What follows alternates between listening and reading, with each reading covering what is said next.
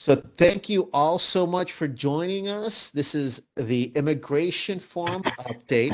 It's on behalf of the Latin Student Organization at Lone Star College Houston North. Of course, we are trying to come up with information that gives the entire community. And we think that this is very important information, especially right now, that would help everybody. But there's actually very specific members of our communities who can be helped with this information in different ways.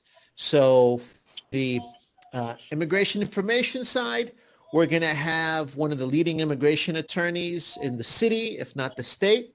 She's a partner at Monty and Ramirez. Her name is Carolina Ortuzar Diaz, and she's been a big supporter of not just the Latin American Student Organization, but also a mentoring group. Uh, Abogada Carolina, can you please say hi and tell us a little bit about your connections with Lone Star College because you alluded to the mentoring group that you do through the affinity group of lawyers. Tell us a little about that too. Thank you. Thank you for the invitation. It's really, um, we had a lot of history with Lone Star College, the group, uh, the LASO group, uh, the Latin American Association within this, the, the college, but also with the specific school, the Victory High School uh, the, in, in the Aldine uh, district. And that uh, connection is also being you know, sponsored by the MABA group, Mexican American Bar Association. I'm a more, member of that group. And throughout maybe, maybe for the last three years, I think I just lost track being, um, you know, being part of as a, as a leadership program from the MABA organization, uh, meeting with the students and getting the um, getting them motivated to go to college and potentially to become lawyers and um, become, uh, you know, educated people and, you know, conscientious about the issues with the community. And more than anything, just to, uh, to support their efforts uh, to, uh, regarding their education and be there for them when they need letters of recommendations and some guidance on how to to really get to their um, to reach their goals more than anything and and and so they can see that there's support there. And we've had really uh, an excellent um, you know uh, experience because the students at, at, victory high school are excellent. They're, they're really motivated students and we've seen uh, a lot of uh, good things. Some of them actually uh, were able to get internships from some law firms which is really, really good. Uh, we, we try to help them to get that connection during the summer to see if actually they like the area of law and uh, to have that experience is really uh, a good place to start anywhere, especially as a high school student. So that's one of the examples that I can give you that it was, it was really um, a good experience with them. So appreciate it. Yeah. And I'm also grateful that you mentioned that it's a three-year long commitment that you've had up to now. I think it's even a little longer than that so. because we got to remind everybody who's involved with students or schools is that this is not a one-shot deal. Now, let's get something straight. I do feel personally that people visiting a school and a community can make a difference in one day. The more profound change, as you indicated, is over time. And that's greater and can have a deeper effect in the community. So thank you for that. And speaking of long-term commitments, also want to introduce uh, the Honorable Ernestine Pierce, who we're proud to say is a board of trustee of the Lone Star College system, but very much invested in the community for a long time. We might just mention the mentoring program you alluded to, but I know personally how you've worked so much with students individually, entire school districts. Um, would you kindly introduce yourself, but also tell us why you are so committed to education, Ms. Pierce? And it really is wonderful to have you here with us. Well, thank you so much. I'm happy to be here. And uh, let me say to the uh, participants of LASO, especially the students, uh, I, am happy to be here today. And I, I, I, really thank you for inviting me. I think uh, LASO is a great organization. It's, it's a much needed organization. I want to commend uh, the participants for being a part of LASO. And I think, you know, LASO is the future. And I urge them to remain active in LASO. Now, uh, let me say about education. I have I, I was in education before I retired for over 40 years. I started as a, a teacher aide. I wanted to see if that's really what I wanted to do. So I was at a Catholic school, was a teacher's aide. I said, okay, I think I can do this. I worked with the nuns. And then I went on to do it. But one of the things when I was thinking about what am I going to talk about to students today, what do I want to say to them? I want to tell them that education matters. It matters a great deal. And I'm going to steal a saying from uh, Usain Bolt. And they probably don't know who that is, but he's considered the fastest man in the world. He's a track star. And what Usain always said was, there are better starters than me, but I am a strong finisher. And I want mm. students to, to understand that about education. There may be some people who have better opportunities, who are able to do more at the beginning, but it doesn't matter if they're better starters. What matters is where you end up. And my mother used to always say, finish what you start. Okay, I don't care how long it takes. Education is very important. And the most important thing when I say that it matters, I'm going to use today, what's going on today in the world. You have to be educated. You have to be informed. And that's what education does. It keeps you informed so you can know the difference between, uh, let me say this, alternative facts and real facts. Mm you are probably voting right now. I'm sure most of the students are voting. And if you are, you need to know why you're voting, what you're voting for. And I always try to explain that to people, older people, that you just don't go in the booth and vote. You have to know why you're voting, why are you voting for whom you're voting, uh, uh, there are initiatives that you you know you go in and you, you don't know okay do I vote for this or do I vote for that? Those things are very important. And um, if I can say anything I had a whole list of things but that is the number one thing. Now being a board member I have been quote a teacher activist all my life okay I was at a young age the president of a strong teachers organization in East Texas. I mean, well, South Beaumont, Jefferson, Port Arthur, that area. And uh, at a young age, I had a leadership position. But that's because I was always interested in my rights. I wanted to know as an individual, what are my rights as a teacher? That's why I started. Okay. I wasn't gonna the type that's gonna let you just put anything in front of me, but I was gonna research and find out why. And I stayed in that position a very long time until well, I'll just put it this way, no one could beat me. So I just, you know, I just after a decade decided I don't want to do this anymore.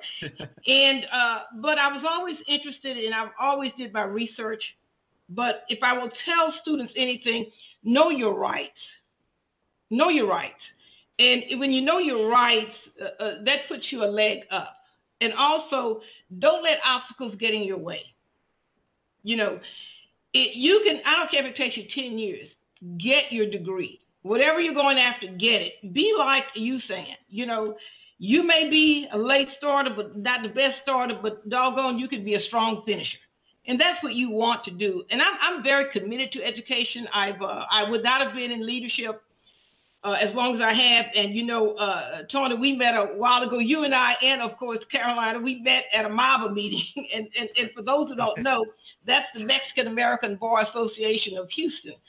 I had been introduced to MABA earlier by Judge Veronica Torres, uh, who was mentored by my husband, uh, Judge Pierce, and uh, she had was looking for someone, a school, and uh, he said, "Oh, my wife will do that." And he threw me out there, so MABA came to Houston uh, ISD. Oh, I think it was 2006, if I can remember, go back, and that's when uh, Judge Torres was a director, and we started off with Jones High School and uh, so I've been with MABA ever since, and uh, where I go, they go. And so I ended up at Lone Star.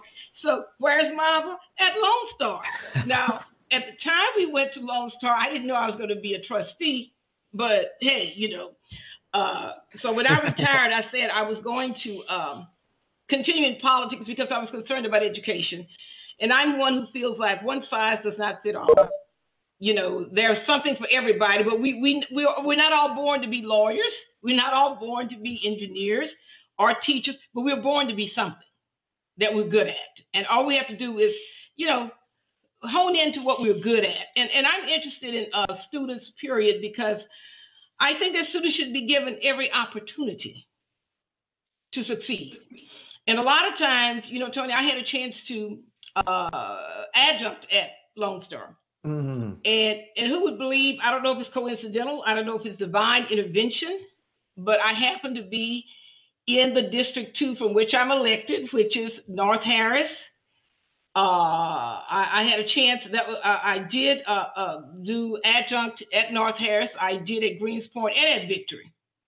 So it looks like uh, I'm just going, you know, I came around full circle. I so when I did when I adjunct for two three years, I found out some of the things that you know that Lone Star needed. I find out some of the things that would that students needed, and um, and that's why I'm here. And uh, I'm fighting for everything that I can get for students, and for your students who are listening, tell them feel free to contact me. You know, I don't know everything. I don't know all your needs, but I tell you what, if you let me know what it is that you feel you need, I'll fight for it.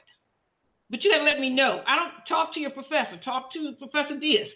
He can he can get it to me. But let me know what your needs are. Let me know. You know, sometimes uh, uh people at the upper extreme don't really understand uh, when you're at the bottom that this. I mean, something simple as today. We're trying to have a meeting a lot of electricity has been, you know, cut off. I didn't have power for 37 hours. I understand what that means. Uh, I had a phone that I could do a Zoom on, but I was trying to preserve my energy on my phone, my battery life, uh, uh in case there was an emergency. And uh, there are a lot of other extenuating circumstances that students may have. They might have children who can't go to school. Uh, they might have a, a, an elderly person at home who's ill. There are other mitigating circumstances that play into this. And um, I have a son who's a professor also at Lone Star, and I get a lot of feedback from him. And believe me, he's I'm his sounding board. And when he tells me that students are having a hard time, mom, and they might be doing this, I'm on it. So it, it uh, from whatever you know, you know, we're we're supposed to be a village, and I will fight hard for you. But I want you to understand Stay in for the long run. Get your education. I'm committed. Uh, uh, you should be committed. And there's anything I can do to keep you in school, or Professor Diaz, or anybody on this panel, I'm sure we'll do it. We'll make it happen. And uh, I, am here for you. Get in touch with me through your Professor Diaz. Uh, if, if you don't want to talk to me, I know how it is. You may not want to talk to a trustee. He will. And if he doesn't, his wife will. you know, somebody's going to talk to me. Uh, and, and, that's about it. You know, and I'm here for any questions the students may have, but I want them to remember you may not be, uh, uh, you know what I mean, the best starter, but you can sure be a strong finisher. If there's anything else I can say. Thank you. That's powerful. I appreciate you sharing that. And, and I'd like to just kind of pinpoint some of the, the, the nuggets of knowledge you just shared with us. One would be that, especially when I teach my classes, obviously students want to do well. They want to get good grades. They would like to succeed in their field of study. What I'd like to emphasize that you're a living example of, and also uh, Abogada Carolina, is that you stayed connected to your community because every example you gave was still linked to the values, interests, and concerns of the community. And I don't think that's emphasized enough because sometimes people are a little um, preoccupied with making more money, which is important, uh, you know, succeeding at their career, which is important. But your example is that you can flourish as a professional and be fulfilled if you stay in touch with your community. And you gave us a lot of examples of that, including, and I don't see this often, so I, I really commend you and admire you for this.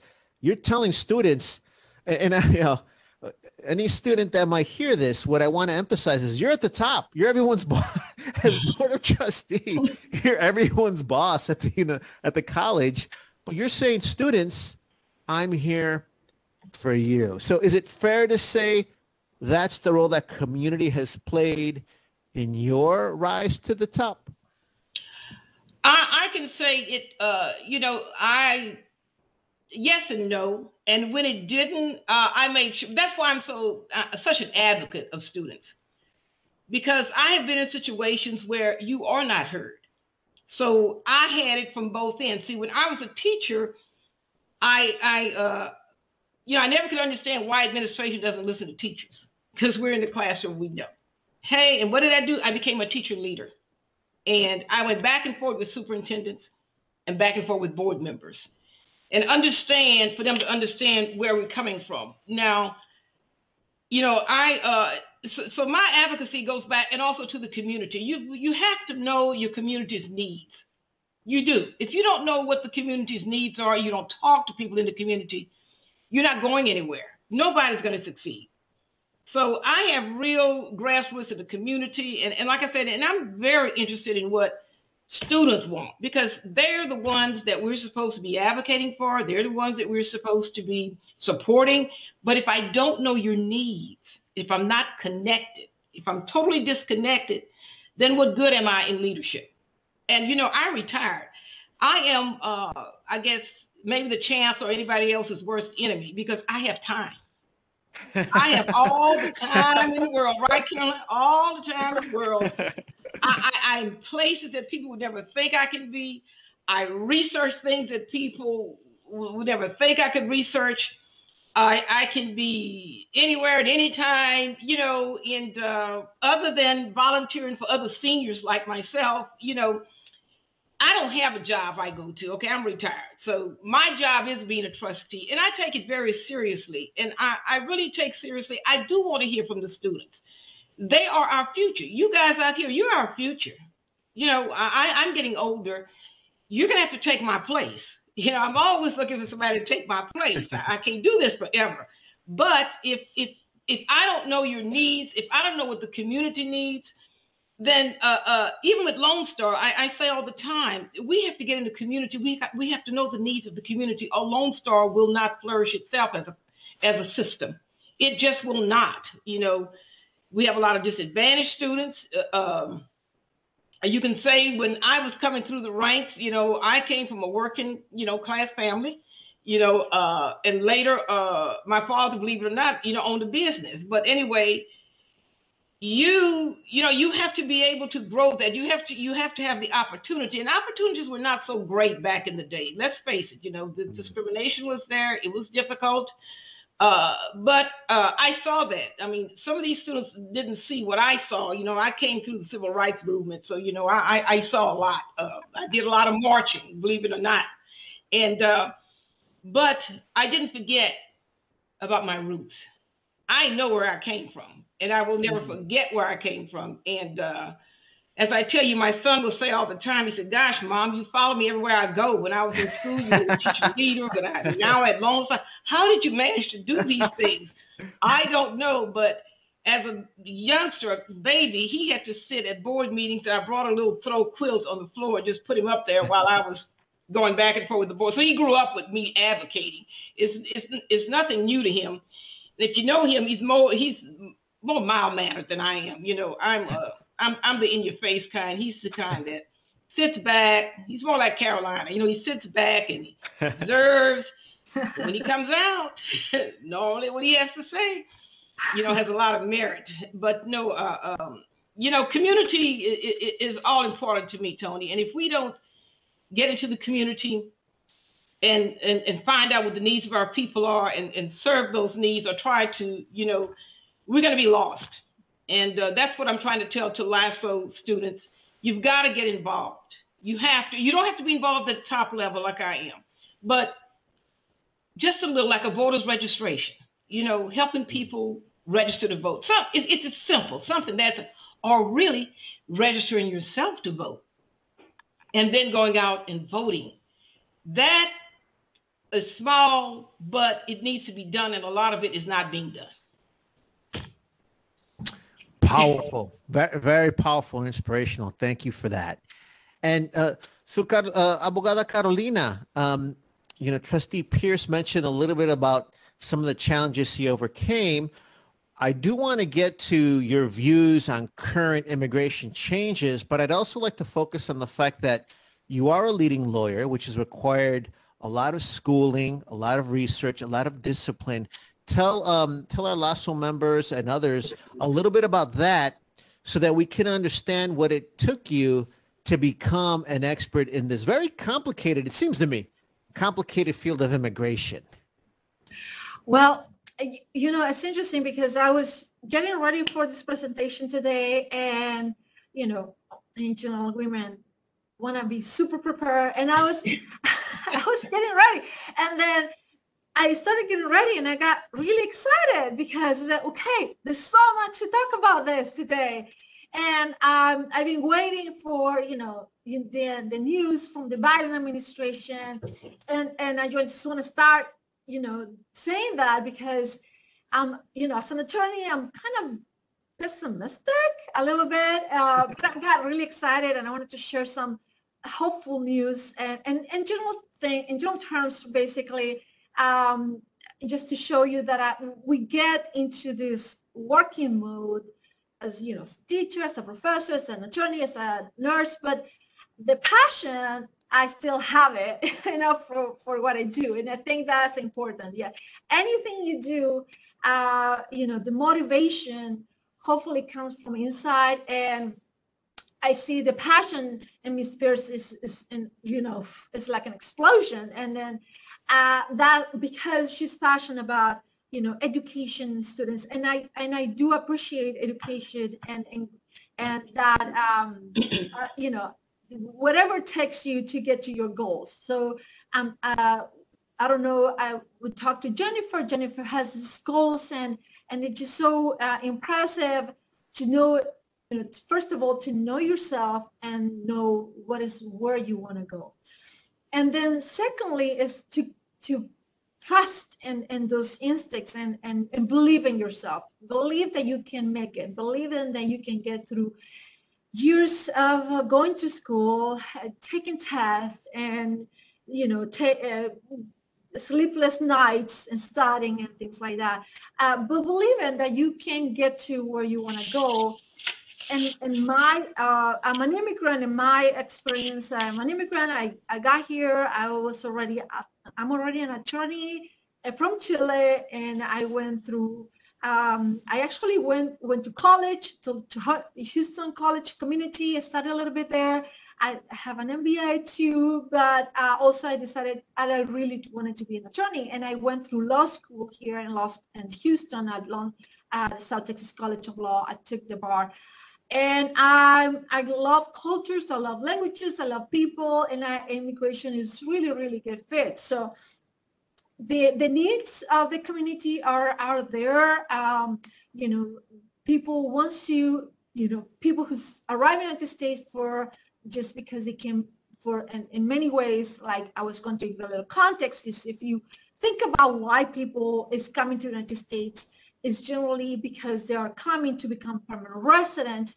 And we call that as a technical term, immigrant visas. And then we have this other group of people that are coming on a non-immigrant visas. And I'm going to go directly to what I wanted to talk today. And is non-immigrant visas is basically everybody who's coming a student visa, work temporary uh, workers, agricultural workers, seasonal workers, uh, but also you have executives coming to work in the United States, investors, uh, artists, uh, support uh, people in the in the in Hollywood, like or people who's coming on a temporary basis just to uh, basically the work temporarily, study in the United States temporarily, um, and not to stay on a long term, um, you know, commitment basically. And then and then you have all these limitations under federal law and immigration laws. And um, those limitations are numerical. I mean, just numbers, basically. You don't, anybody who can come to the United States is not just allowed to come to the United States as much as they want to. Um, but as, a, as someone from Chile coming to the United States, you know, you do understand how amazing the, uh, the, you know, the opportunities, educational opportunities that you have in the state or working opportunities. And, and those, those are the reasons why people want to come to the United States. So you have those two groups of people. And just to put as, a, as an example of people who's coming you know, on a on a permanent basis, basically you have a limitation, a numerical limitation. It's, it's no more than a certain amount of visas. If you're coming to become a permanent resident because someone petitions for you, a mother, a son, or spouse, um, basically you have 750 to 800,000 visas per year. If you're coming because a and a company is petitioning for you, you have about 140,000 a year. And then you have, they call it the lottery visa, the 50,000 visas, and the Trump administration was trying to get rid of those. And uh, those are the limitations that we have. So then you have a huge backlog. So then you have the numerical country-wise limitations, but then you have country limitations, so, so quotas. Uh, then you have people coming from South America, Europe. They have, uh, you know, potentially their backlog is not that uh, backed up because there's not that many people coming on those visas. But then you have people from India, Mexico, and you have huge backlogs. Just as an example, someone, if I have a, bro- a brother petitioning another brother and from Mexico, they have like more than 20 years of waiting time to come to the United. States. It's just an example. Uh, then, but you still have huge backlogs when uh, a, you have on a green card process uh, um, uh, path uh, when it's a, an employment-based petition. You have um, years and years, probably five to 10 years, India, China, those are huge backlogs of, of people.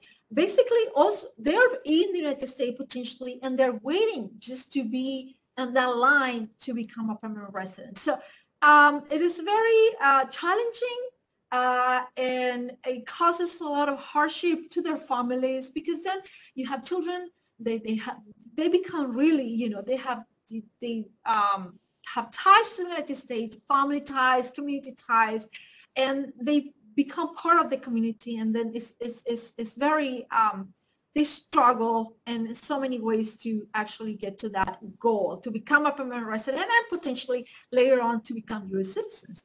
So it's a long path to towards to get the, you know, the more, uh, the precious green card. So that I wanted to give you that as a context because when you understand a little bit what's happening and those limitations of the visa, you see during the Trump administration, the four years, basically even, you know, knowing that that is the law, the Trump administration used several tools to actually kind of limit both legal and they call, you know, people coming undocumented to the United States, both really. Uh, for example, uh, increasing the wages of those who are you know, coming to work in the United States, and the employers already have to go through a lot of um, processes to show that they need those workers. But in addition to that, uh, we we saw a lot of regulations and policies trying to, you know, to restrict that based on the economy, based on several issues, including COVID, right? That's that's making things even worse. So what do we expect from the Biden administration? What is the Biden administration is already doing? So the Biden administration or any uh, new administration is going to have like three routes to um, basically put their immigration vision into practice. Is one is the executive action, basically is the power of the president to act. And this is not the best way to do things because they change, just like the President Obama did, then another administration comes and they can just come back and undo everything it was done just by the power of the president. The president has really a lot of power uh, regarding immigration issues. And that is being, uh, uh, you know, shown by Supreme Court decisions and things like that. So during the Trump administration, the Trump administration came down really hard trying to terminate programs like DACA, yeah, Deferred Action for Childhood Arrivals, TPS, Temporary Protected Status, um, enforcement policies, and throughout that process, we've been in litigation, like from day one. And every time the Trump administration, you know, change a policy that it was in place, we went to court. It, every time the uh, Trump administration was imposing some kind of regulations, a litigation, you know, arose out of that situation. So unfortunately, we're going to see the exact same thing happening, and it's already happening now in Texas. Uh, the Biden administration, for instance, issued a uh, pause uh, for 100 days on deportations allow to allow mainly the Trump administration to review policies and to just establish a new basically policy that it will change uh, the way resources are allocated. But Texas uh, already filed a lawsuit and the judge uh, granted an injunction. What is an injunction? It's basically granted a request for a, a preliminary action by the judge to stop the enforcing, to stop this action for taking uh, effect to begin with. Um, and this was a nationwide uh, injunction. So basically, it stopped the, the Biden administration from enforcing or um, getting in this new action into in place um, around the, the, the whole country. So it goes both ways. That's why executive actions are not really the most advisable way to act but the, the president has that um, authority actually. So if you want to have any have any questions while I'm talking, feel free to ask questions. We'll make it more interesting. Uh, so uh, in, in terms of litigation, actually, obviously, um, it's very interesting. I like litigation. I do litigation. It's a little bit exhausting though, because you kind of have to go and, and fighting your way at every single step of the way. And although it's very interesting from a legal perspective because it's really uh, we have a lot of issues constitutional issues you have human rights issues involved and and and, and they have actual very practical consequences um, for instance uh, the travel ban that's one of the actions, the first executive actions from the Biden administration. The travel ban, also called the Muslim ban, right? That we went all the way through the Supreme Court. The Supreme Court actually gave the stamp of approval on the travel ban to the Trump administration. And what does this travel ban mean, meant? Basically, it, it was a ban or a temporary restrictions on the entry of certain people from certain countries where, where the countries were predominantly Muslims oriented. So that um, resulted in people waiting outside of the country for a long time and they're still, waiting to be able to reunite with families. Um, but the Trump, the Biden administration, the, one of the first actions was to rescind that travel ban. But unfortunately, at the same time, um, well, uh, because of COVID, it it it issue a travel restrictions regarding COVID. So anybody who's outside of the country cannot return to the United States by air unless they show that they have a um, negative test, COVID, right? COVID test that shows that you are negative within the 72 hours. So travel restrictions by air um, are affected by what is happening with COVID-19.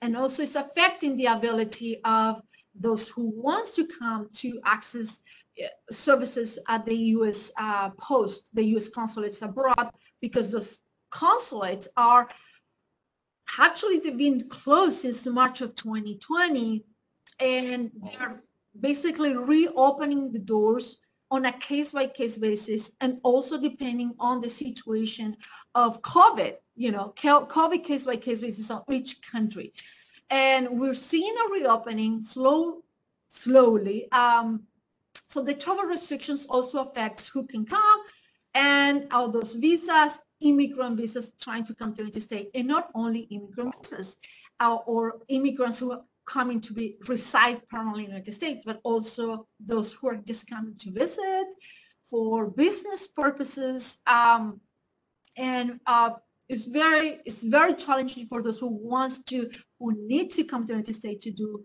just regular business uh, traveling to uh, get that uh, interview abroad to come to the United States. One of the other important actions that the Biden administration took was to basically was to halt the world uh, the border wall construction. That was halted. Um, there was also in terms of, uh, unfortunately, the very, very uh, sad situation that happened at the border, the, the families being separated, the Biden administration ordered the um, that um, the appointment or the formation of a task force that was going to start basically the purpose of that task force was to reunite to look for ways to reunite families that were separated at the border families, children from their parents. Mm. Also a big deal for uh, attorneys who handle asylum cases. The Biden administration is going to uh, establish a commission also to review all those new policies restricting asylum and also a, a, review of the enforcement policy. So all those actions that come from the president without needing to go through Congress, they're no laws, and are no regulations. It's just a vision of that administration to uh, basically handle immigration issues and a, from their point of vision and a point of view. And so the other way that the president can change, uh, and they're already doing it, uh, immigration uh, policies or laws is the uh, is through regulations. Regulations don't need to go to Congress uh, regulations basically is like a the law is here, regulation is down here. So it's like basically it's just a way of interpreting, implementing the law. Doesn't change the law. And in this way, uh, the Trump, the Biden administration imposed that uh, pause for deportation, 60-day pause on, on midnight regulations. The, the Trump administration, before um, um, basically ending the administration um, went really, really fast, trying to uh, put into effect several regulations that were really restricting immigration in many ways. And those uh, regulations that did not uh, get a chance to enter into effect before the Biden administration took power, those were paused. So they didn't get to be in effect because they were um, not ready so the Biden administration was able to put a pause on those regulations, but the whole bunch of regulations that were in effect, uh, I mean, there were issued like lots of those um, were um, are still in review. The, the uh, I think some experts and and and it's not me. Uh, they were mentioning that there were more than a thousand regulations actions that were in review uh, by the Biden administration. I mean, if you ask me, I would love to be in one of those committees because it's just um, it's it's interesting. It's it's a very um, uh, it's a ground of, uh, of, of so much that is happening. You move one little piece. It's like a puzzle. You move one piece, and it has so so many huge consequences in the life of so many people. And that is immigration, like a family sponsor, asylum immigration kind of issues. But then you have a whole bunch of regulations and, and, and policies regarding employment-based uh, immigration. So you have the H-1Bs, those are professional workers, H-2B, uh, seasonal workers or, or non-professional, H, H2Bs is like H2ABs is seasonal and agricultural workers and things like that. So where we see the other side, which is more meaningful, is actually changing the law. But the president cannot change the law by itself, right? The executive power needs congressional, uh, needs Congress to pass the law. And we just, um, I think it was just last week, that the this very huge comprehensive immigration legislation was introduced uh, by the Biden administration, sponsored by uh, Congress people. And I can tell you, it is, it is big. It is, is oh. um, it will be um, monumental. And one of the important elements of this law includes um, a path to legalization wow. for more than 1 million undocumented people. It will also create a, a path to legalization to DACA recipients, TPS, DACA Deferred Action for Childhood Arrivals, TPS, Temporary Protected Status, and former workers. Uh, wow. Then it will also, the goal will be to uh, issue more visas. Remember those numerical limitations that we were talking about. So it will, I don't know, double or whatever the number will wow. be to uh, to have more visas available. So this backlog of people waiting in line that are trying to do things legally will be allowed to actually get to that goal of getting not in front of everybody, but move along the line, this huge line of waiting people. The other interesting um, uh, possible legislation is increasing the diversity visas, the lottery visa that we talked about before, that it was trying to be restricted before from 50 to 80,000, increasing number of refugees, um, provide protections for an improvement for workers and, and employment setting. Um, so it's, it's, a really big uh, task uh, by the Biden administration and and then we go into politics because at the end of the day we have to figure out we have to see and watch what is his administration going to be able to get out of congress. Um, we know that uh, the you know, democratic um, Democrat, democrats have uh, you know majority uh, in the house of representatives but representatives but they don't have a majority in the senate I'm sorry, they do have a majority in the Senate. But in order to pass uh, immigration laws, you need 67 votes in the Senate. So that um, is probably going to be something that we're going to see a proposal, a counter proposal. Hopefully we can get there. Uh, some some people has you know would have preferred that instead of a huge monster law, we could have just you know put it into little pieces. Um, I, I, understand that um, that could be more a practical, poli- politically speaking. I think uh, the, the Biden administration is coming from a point of view of trying to actually fix a system. And when you move one little piece without moving the other piece together in a systematic method, it, it, it's going to, you know, at the end of the day, it potentially could be um, just halfway through of, of, fixing the problem. Probably that's you know the uh, the balance that Biden administration has to be able to to achieve. You know, practically what is able to, politically speaking, versus this goal of fixing this this crazy system that we have in place. Um, just so you know, COVID has really affected everything in such a way that is not just the immigration system that is broken, but for instance, I have um, the, the, immigration courts, the hearings, you know, the, the have been canceled. The, we hadn't had any immigration hearings in person um, since March of last year. The courts continue to be closed. And that means that we have had cases that have been the, are waiting in court for a hearing for 10 years by now. I have one case that has been pending since for 12 years.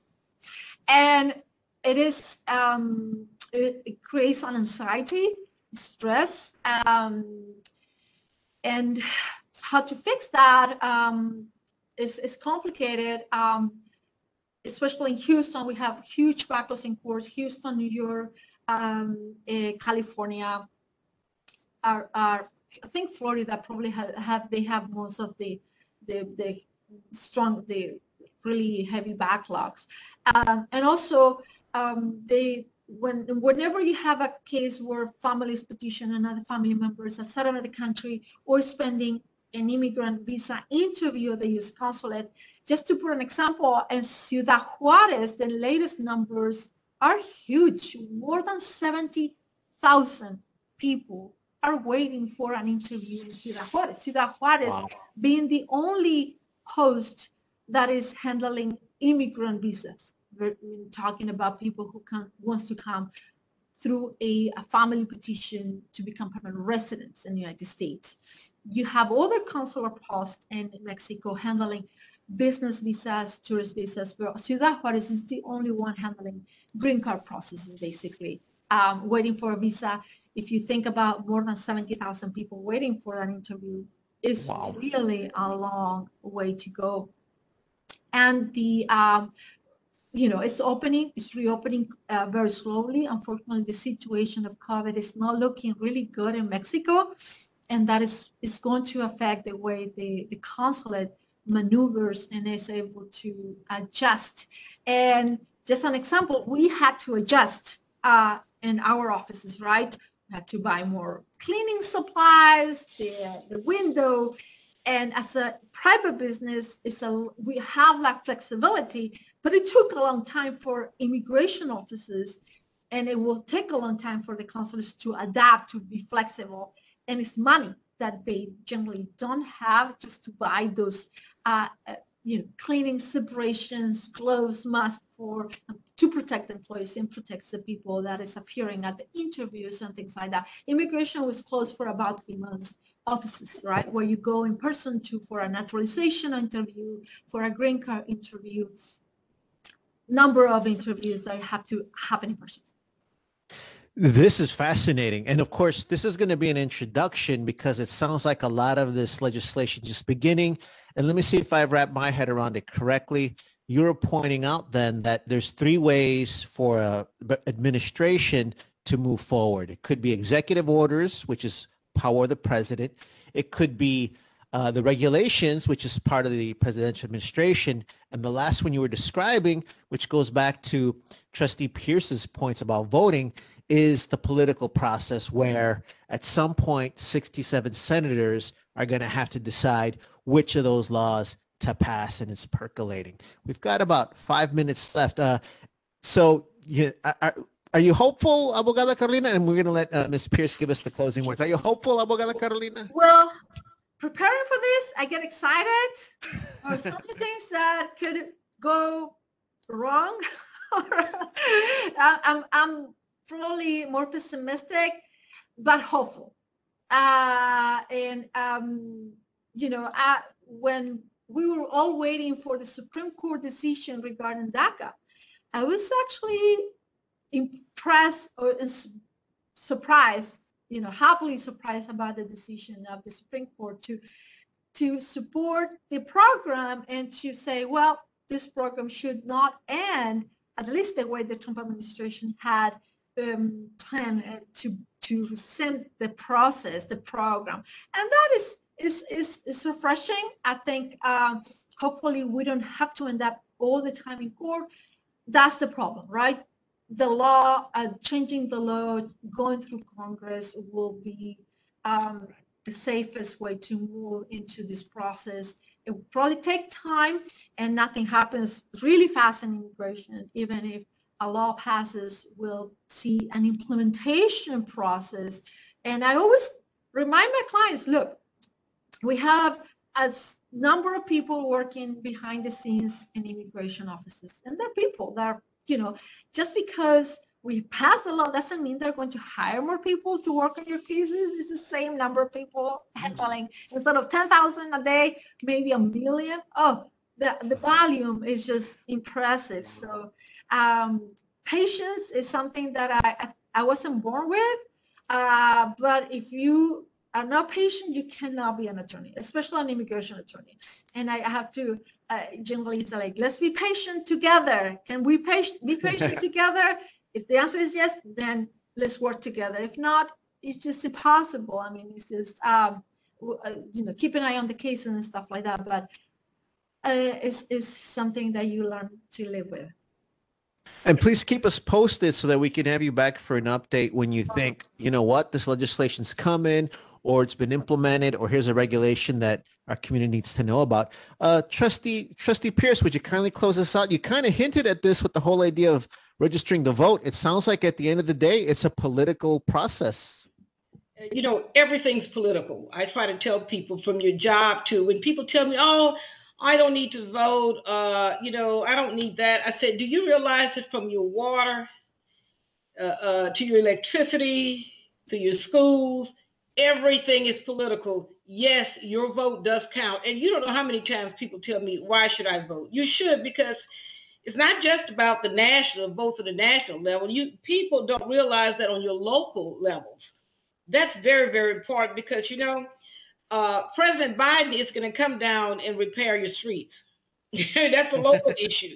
He, he's not going to come down and dictate what books uh, are going to be read in the schools. You know, that that's all local. And then it has to go to the state. Now, I did want to ask Carolina this.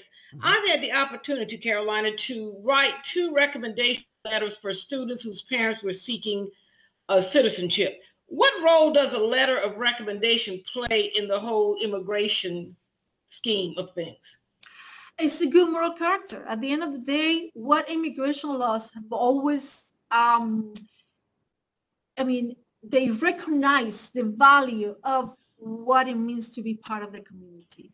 So that is critical in any case that I handle. So it's like that support when my clients have families, they are part of the community in any way they can, the churches, their schools, um, you know, giving time, volunteering, uh, being an excellent employee, you know, hardworking, you know, appreciated by their employers and generally is the case, that is, a reflection of the person and good moral character is critical to become a U.S. citizen. Okay, I just wanted to say that because I've had students, a couple of students come and ask me for a letter of recommendation uh, to the uh, uh immigration courts. You know, they had to take it to them. And I want to leave this with the students who are participating today. You never know when you're going to have to call on somebody to write something for you or to vouch for you. So always have character, you know, integrity, and and do your part. You know, get involved. So I was able to do this for two students, and they were very much involved. They were their character spoke. It spoke for itself. I didn't mind doing it, and that's I wanted to bring that up because sometimes uh, students don't realize, uh, young people, that you know you never know when you're going to need somebody to vouch for you. So keep that in mind as you become involved in the community and why community involvement is so critical. It is very, very critical. Uh, I'm glad you touched on that because I, I, didn't know where my little letters went. I didn't know if they were of any kind of consequence, but it's good to know that at least, you know, somebody thought they were of consequence. And remember again, uh, you may not be the best starter, but you can be a strong finisher. I'll leave that with the participants. Powerful. Thank you for those great words, powerful words to end on. On behalf of the Latin American Student Organization at Lone Star College Houston North, on behalf of our faculty advisors, uh, Professor Sylvia, Professor Chris, and then also we'll be having uh, Professor uh, Jerica coming in from Fallbrook when it opens up. And on behalf of Student Life, uh, Ms. Jones, and all faculty, staff, and students want to thank you both for setting such a great example and really appreciate you changing lives on a daily basis. Thank you so much.